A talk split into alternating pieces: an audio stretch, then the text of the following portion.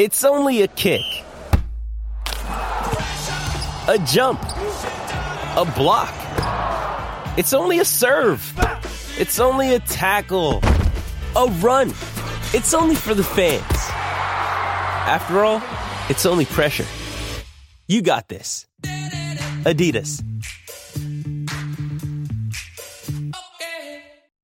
Another day is here, and you're ready for it. What to wear? Check. Breakfast, lunch, and dinner? Check. Planning for what's next and how to save for it? That's where Bank of America can help. For your financial to-dos, Bank of America has experts ready to help get you closer to your goals. Get started at one of our local financial centers or 24-7 in our mobile banking app. Find a location near you at bankofamerica.com slash talk to us. What would you like the power to do? Mobile banking requires downloading the app and is only available for select devices. Message and data rates may apply. Bank of America and a member FDIC. Hey listeners, it's Phil Mackey. We're talking Minnesota sports five days a week on Mackey and Judd with Rami. Available on Apple, Spotify, the Score North app, or anywhere else you find podcasts. If you're tight on time today and you can only listen to one segment from today's show, here it is. Now Cook sniff in the end zone. He got there. Dalvin Cook, the NFL's leader with his 13th rushing touchdown of the season.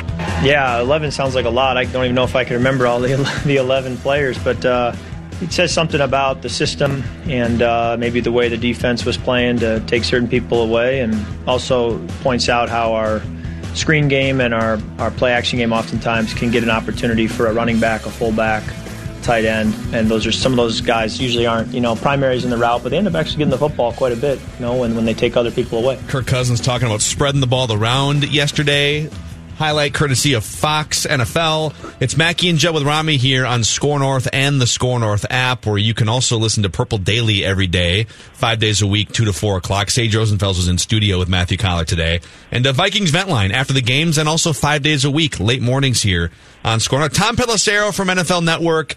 Uh, we were all just kind of talking during the break and even last segment from a Viking standpoint, it doesn't get a lot more dull than uh, yesterday's win over the Lions, but that's probably exactly what they needed after the the close shave loss to Seattle the week before.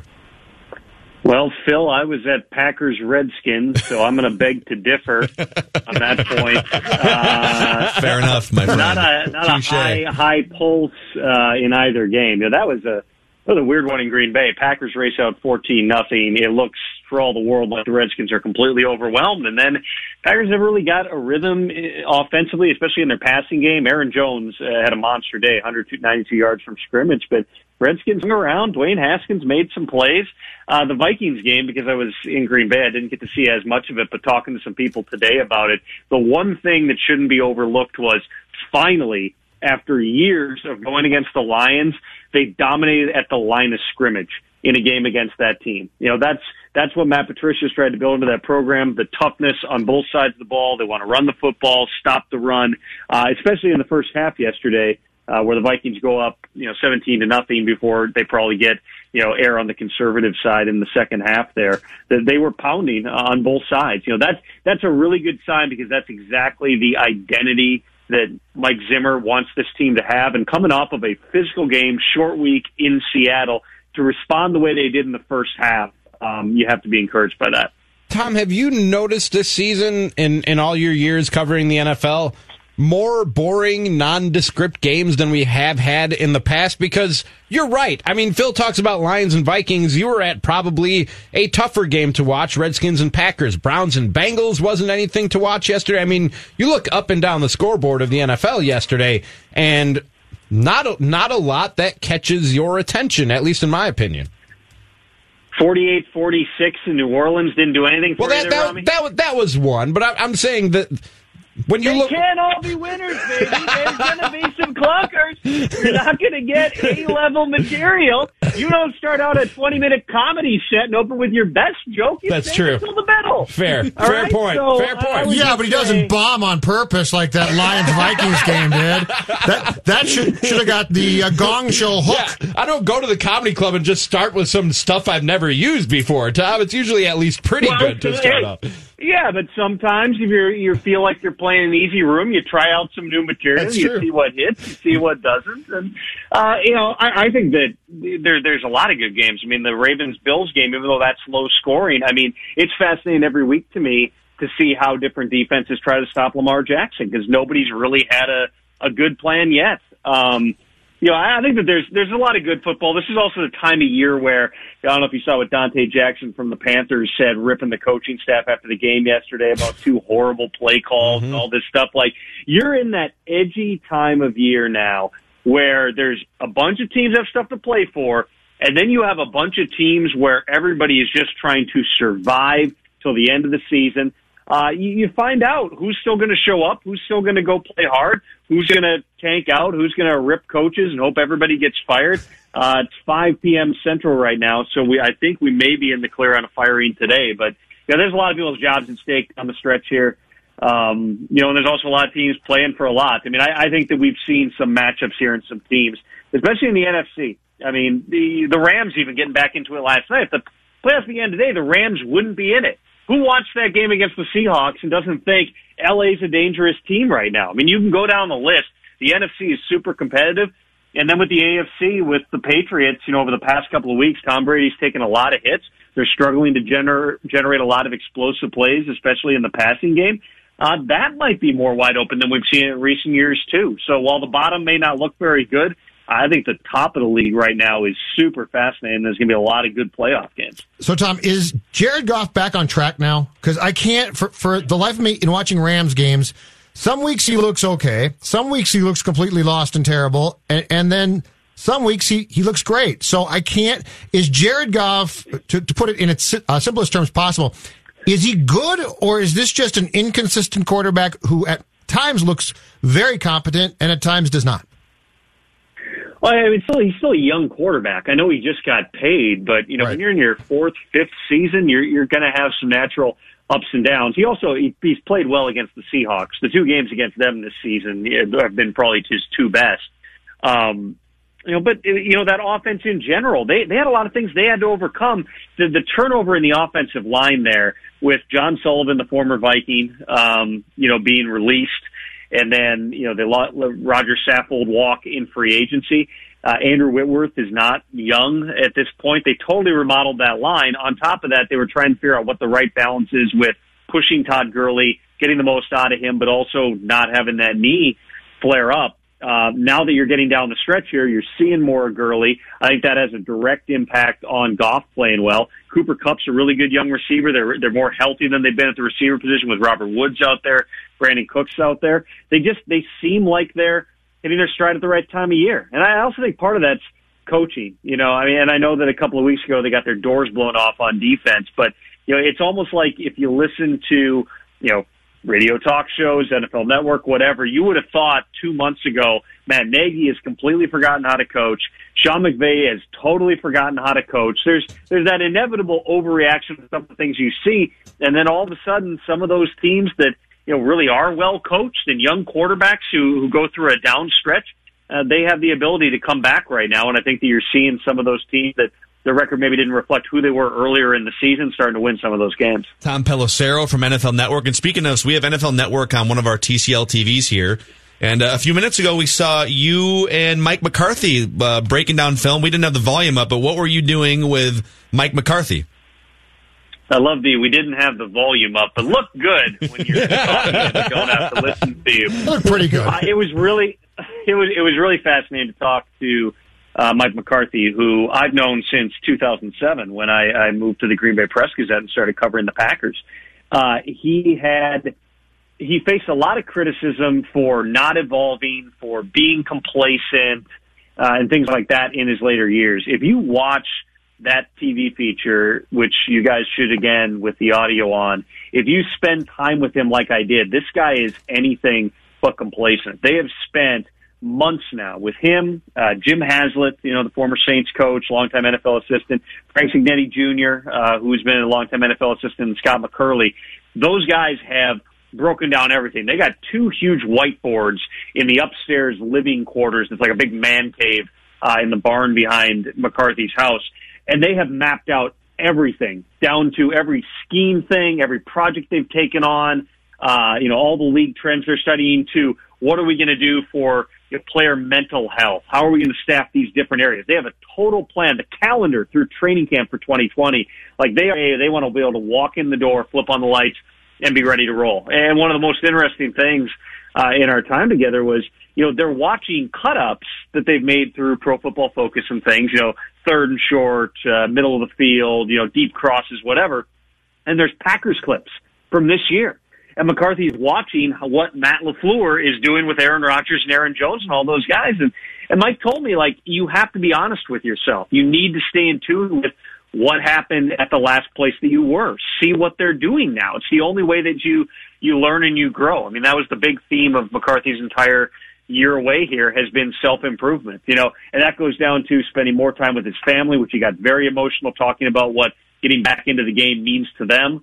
Um, you know, getting a knee surgery uh, or multiple surgeries that he needed just to get back onto his feet. He's working out. He, he's doing all these different things in every facet. He says he's going to come back as a, a better, you know, coach, a better friend, a better husband, all those things. Um, you know, just since my time with him, this is a rejuvenated Mike McCarthy to the guy that I so often you seem worn out when I talk to him in, in the past couple of years. Uh, the screaming on the sidelines. He he wants back in. He would never say that he's got something to prove, but you know he, he's got something that he feels like he wants to go out and accomplish here. And as Cignetti told me, he goes, I have no doubt that Mike's going to put another Super Bowl trophy in that case. So what? That's that's really interesting because he's not that old. You know, he's in his mid fifties, and for a guy who coached as long as he did, he's only in his mid fifties.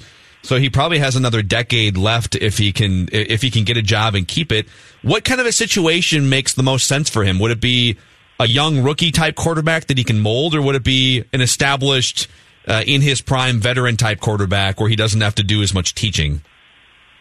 From my understanding, he is open to all opportunities, and he has done a lot of work on all the quarterbacks, the places, and he doesn't want to talk. And it's understandable as a coach; you don't want to talk about other people's jobs, but he has studied. I'm telling you, all the coaches, all the quarterbacks of the teams that he potentially could join, study the personnel, what they're doing. One thing he made clear is this is not a total teardown that he does not look at no matter where he goes. It's not just we're going to fire everybody, we're going to get rid of everybody. He thinks there's resources that you can really grasp onto within that building.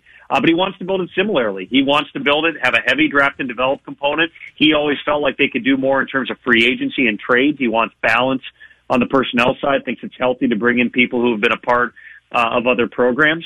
Uh, you know, but it all depends where he actually ends up. I mean, just me talking, this is not from Mike, but just me talking, one of the teams playing tonight, the New York Giants, if they move on from Pat Shurmur, which uh, certainly sounds like a possibility, getting Mike McCarthy with Daniel Jones and knowing what Jones does well would seem like a really good fit. Carolina, Atlanta. I mean, there, there's there's a bunch of places where you could see why this would make sense with Mike McCarthy. And you know, for anybody sitting there and saying the thing that you know enough people have tweeted at me, responding to the video and everything, and the things I've heard for years of the well, he had Brett Favre and Aaron Rodgers. Go back through the list of coaches right now who have had good quarterbacks. Mike McCarthy's got a higher winning percentage in the NFL than Sean Payton, who's had Drew Brees the entire time. They have the same number of Super Bowls. Nobody's sitting there saying Sean Payton just rode Drew Brees' coattails. It's a partnership. You know, Mark McCarthy played a role in grooming Aaron Rodgers, and Rodgers said that for himself in a radio interview last year after that uh, the controversial Bleacher Report came article came out. Uh, you know, Mike's Mike does good work with quarterbacks, and I've talked to other people within the league who say he does such a good job training those guys. That is going to be attractive at a time that you know teams don't have a lot of experienced options to choose from. It's basically Mike McCarthy, Ron Rivera, Jason Garrett, maybe if he were to come available, or you're going probably with uh, you know some of the younger coaches, Nick Sirianni, Kevin Stefanski potentially. Eric Bieniemy's a little bit older, a guy who was from Minnesota, uh, now down in Kansas City. Yep. Uh, guys who haven't done it. Everybody's got to make the choice. What are you looking for in the head coach? If you are going strictly on resume, there is no objective reason that Mike McCarthy should not be a top candidate in every search. Hey, Tom, what's your best guess about the number of jobs that are going uh, to be available after this year? Ballpark it for it me. could be high. Uh, you know, I spent some time, I had some time on my hands in Green Bay uh, last weekend, so I was talking to a bunch of different people about that. You know, every year right now it seems like it's a little bit higher. It could be a little bit higher than it ends up being. Sure. But you've already got two with the Redskins and Panthers. I don't think that I'm breaking any news by saying the Cowboys, the Browns, the Jaguars, the Giants, the Falcons, although again they keep playing hard for Dan Quinn, are all logical places that you would say there is a possibility they're going to make a change. And then you've got potential surprises. I, I don't know where those might be. There's usually one every year, whether it's a retirement, whether it's a, a one and done, or a coach you didn't think was on the hot seat. How about Uh, Detroit, you're, Tom? You're in that. Patricia has to be gone. This team has just quit. I I wouldn't say they've quit. I, in fact, I, I had somebody with the Vikings tell me yesterday they thought that they did still play hard in that game. Uh, they're playing without Matthew Stafford. Okay, that that makes a huge impact. They should have won some of those games early in the season. They should have beaten the the Cardinals when they had them on the ropes in Week One. They should have. They they did beat the Packers, but for those two uh, hands on the face calls on Trey Flowers, uh, whatever that was. I think that was Week Five, whatever it was. I mean, you're talking about a completely different season if Stafford doesn't fracture his back and if you win even one of those games. Uh, I don't know. I mean, certainly they're a team that just based on the record you have to look at. Two years of it, they've not been able to, to turn things around. I also know the investments that they've made in those guys, how much money they still owe Matt Patricia and General Manager Bob Quinn, who got a contract extension. Quinn and Patricia are a team. I would not expect that Quinn uh, would fire Patricia. Does Martha Ford wake up and decide we need to move on? Anything is possible. Um, but they have, when they hired Matt Patricia, they went in with a plan that it was going to take some time to o- completely turn over the roster, turn over the building, turn over the culture. It's been a losing culture, frankly, in Detroit for decades. That takes some time. It was not a, a quick fix type of a thing. Uh, again, none of that is to say that a, a change could not be made.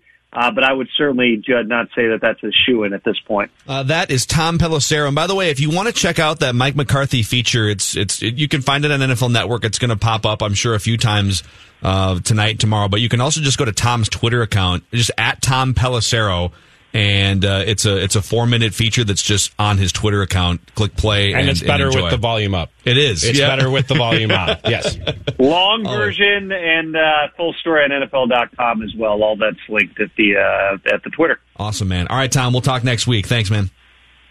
Appreciate it, guys. That's uh, one of the best NFL reporters in the country there, and a fellow Minnesotan and a friend of ours, Tom Pelissero, doing some great work on uh, on Mike McCarthy. So that's such a, I feel like that's such a s- sort of standard story of like coach gets dream job, does well, but then things go awry and gets fired and has to go back to the drawing board, not only as a coach, but in life, right? The things that he was talking about with Mike McCarthy, working out, getting in better shape, reconnecting with family, like those are all things that almost every coach up until maybe like the PJ Fleck, Sean McVay era, maybe those are the types of guys in their 30s that are going to change it. But I haven't seen the story yet, but I I read the the piece that's attached to the story at NFL.com that Tom just mentioned, and he says in there he flat out admits coaching in the NFL is a selfish profession. Like you are, you're taken away from your family. You can't be the best dad that, that that you could possibly be. You can't be the best husband that you can possibly be. It rips you away from your family for long periods of time. Not just the travel. These guys sometimes literally go to sleep and wake up in their office grinding tape. Mm-hmm. Like it, it is an unrelenting profession, and he he he know. I think most guys know that, but there's sort of an addiction to it. And not just for Mike McCarthy. In the article, he also talks about how his family got used to got used to that life of Mike McCarthy being an NFL head coach, and they kind of want to get back to that themselves. See you, Dad. Bye. It's an addictive thing, man. See you, honey. No, Yeah. for sure. I mean, there's. I, I do wonder though if there's a new way to approach it because like P, PJ Fleck puts in a bunch of time, Sean McVay puts in a bunch of time, and there's other young coaches. Uh, Kyle Shanahan puts in a bunch of time. Those guys are in shape. It. I, I almost feel like you have to find a more efficient way to go about it, and some of these newer coaches are probably doing that. Where is Yeah. there a more efficient way? Can you save two hours watching film this way, or delegating these responsibilities to these? I think people? that's the key thing. Delegation to me. That's the key thing because it's tough. Because you're not, there's no way you're as good of a coach on four hours of sleep as you would be on seven. Right. You know, that's, that's the thing that they don't understand too. But I, I think a lot of these old school guys, especially, sleep there. They grind tape. Mike Zimmer was was going blind in one eye and attempting to grind tape. Just think about that for a second. Yeah, he literally risked losing an eye to coach football. He was going. He he had a surgery. I believe the story was went back to the office to grind tape, Yeah, which is absolutely insane, but not shocking. yeah. Uh, by the way, before we get to our Vikings nitpicks off yesterday's broadcast and game, Oh, I, just want to hear these from the broadcast. Auburn. Judd got what he wanted. Yep. Yeah, Judd got what he wanted. I want the test. Uh, he got the test. It's want an, the test. It's an Outback Bowl bid for our Minnesota Golden Gophers against one of the best teams in the country, not in the college football playoff, Auburn. So now that this now that this has happened, I wrote a column what are about your expectations? Because Hang tight. I am going to close my eyes. Hang on. Hang close. Pray on behalf of the Gophers. Show me where you're at. How many four and five star recruits did you say Auburn had 50. today? Jeez. Show me where you're at. Auburn over the last five, over the last four years, the last four recruiting classes has fifty Give me a four gauge. and five star recruits. Gonna give me a gauge. I want a gauge. Tennessee I don't think bores you, me. I don't think you want those hands, man. I'm with Mackey. Okay, you guys. You know what? Then If they get, get- out of the boat. if they then get- get out of the boat. I'm rowing to Tampa. If they get smoked by twenty or thirty, the blood's on your hands, old Oh, guy. that's fine. The blood is on I your can hands. handle it. I can take it. I can do that time. No problem. Uh, this would be an interesting roundabout I way to, really to equal your 2003 record of 10 and three, wouldn't it?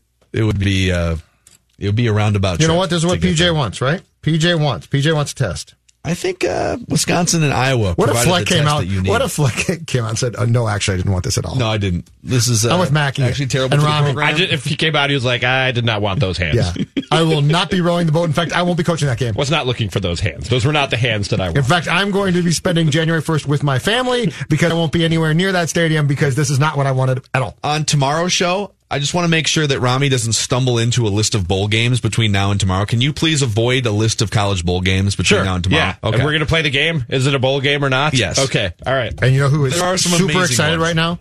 Super excited? Matthew Coller.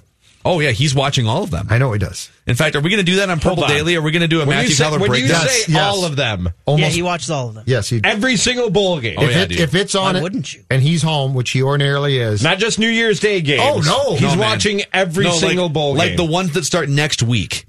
He's watching those. We've got in followers detail. who do the same thing and tweet with Matthew about ongoing games. we need to perform an intervention with the guy, man. No, no, no, no, no, Yeah, yeah, yeah, yeah. no, no, no. We're Yeah. gonna have him break down the games. yeah, we are. on Oh Purple my Daily. god.